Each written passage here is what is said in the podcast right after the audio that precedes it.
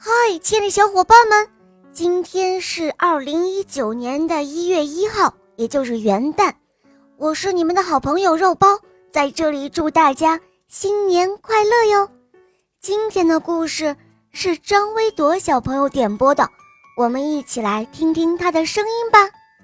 你好，肉包姐姐，我叫张薇朵，我今年三岁，我来自重庆，我喜欢小肉包，我喜欢《小肉包农猫森林记》。我今天要点播一个故事，那我我想点的是《小冰器学走路》。好的，小宝贝，你点播的故事马上就要开始喽。下面请收听《小冰奇学走路》。播讲肉包来了，树儿们也想学走路，他们一起求好巫婆，教我们走路吧，好巫婆。教树儿们学走路很难的，可是好巫婆不怕，要不大家怎么会叫她好巫婆呢？为了不吓着大家，好巫婆都是在夜里教树儿们学走路。大部分的树儿们都学得很认真，学会了朝前走，再学会朝后退，接着向左转弯，向右转弯，最后呢，学跳跃。因为有时候走路会碰到小水沟、小池塘什么的。需要掌握跳跃这个本领哦。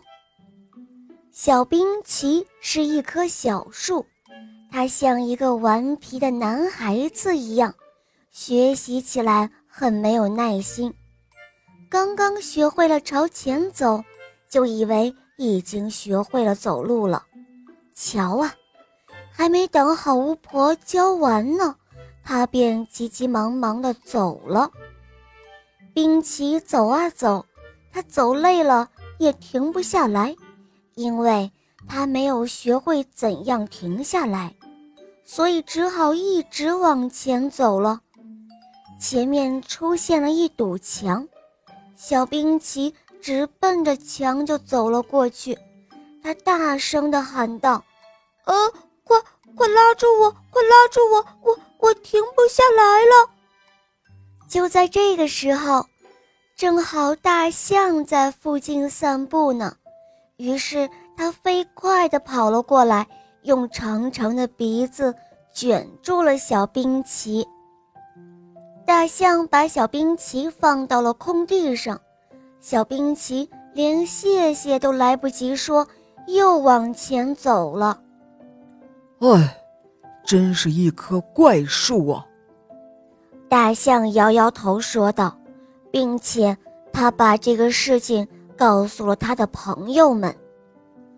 大象的朋友们都跑来看冰奇了，跟在小冰奇的后面跑着。这时，前面出现了一条河，小冰奇吓得大叫：“快快拉住我！我我我停不下来！快快拉住我！”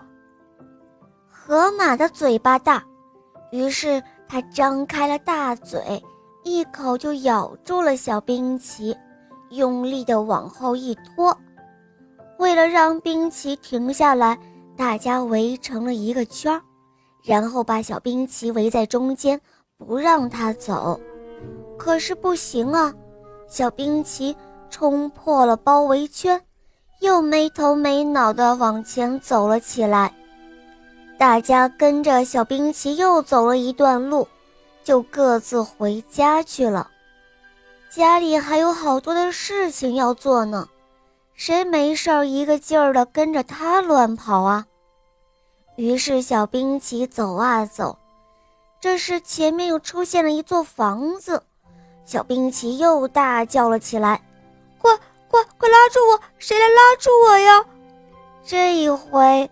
可没有人跑过来拉住他了，于是他就一直走，一直走，走进了房子里去了。他穿过了墙壁，穿过了厨具，然后又穿过了一堵墙，走进了一个冰箱。冰箱里好冷啊！冰淇的身子被冻住了，他走不动了，他这才停下了脚步。第二天，这房子的主人一觉醒来，发现冰箱里有一棵树，他还以为是在做梦呢。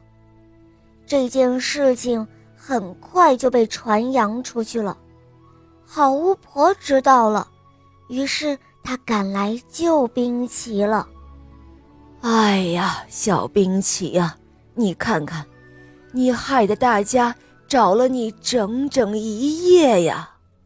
小冰淇看看大家，又看看好巫婆，她羞愧极了，低着头，一句话也说不出来。再后来呢，小冰淇在好巫婆的帮助下，认认真真的。跟着好巫婆学走路，她再也没有出过洋相了。好了，小伙伴们，今天的故事肉包就讲到这儿了。张维朵小朋友点播的故事好听吗？嗯，你也可以找肉包来点播故事哦。赶快关注肉包来了，打开我的首页，一起来收听《萌猫森林记》吧。对了，小伙伴们，小肉包系列童话第二部。《恶魔岛狮王复仇记》开专辑喽，小伙伴们赶快提前来围观吧！听了小肉包的故事，会让你成为一个勇敢而又自信的好孩子。好，张维朵小宝贝，我们一起跟小朋友们说再见吧，好吗？小朋友们再见。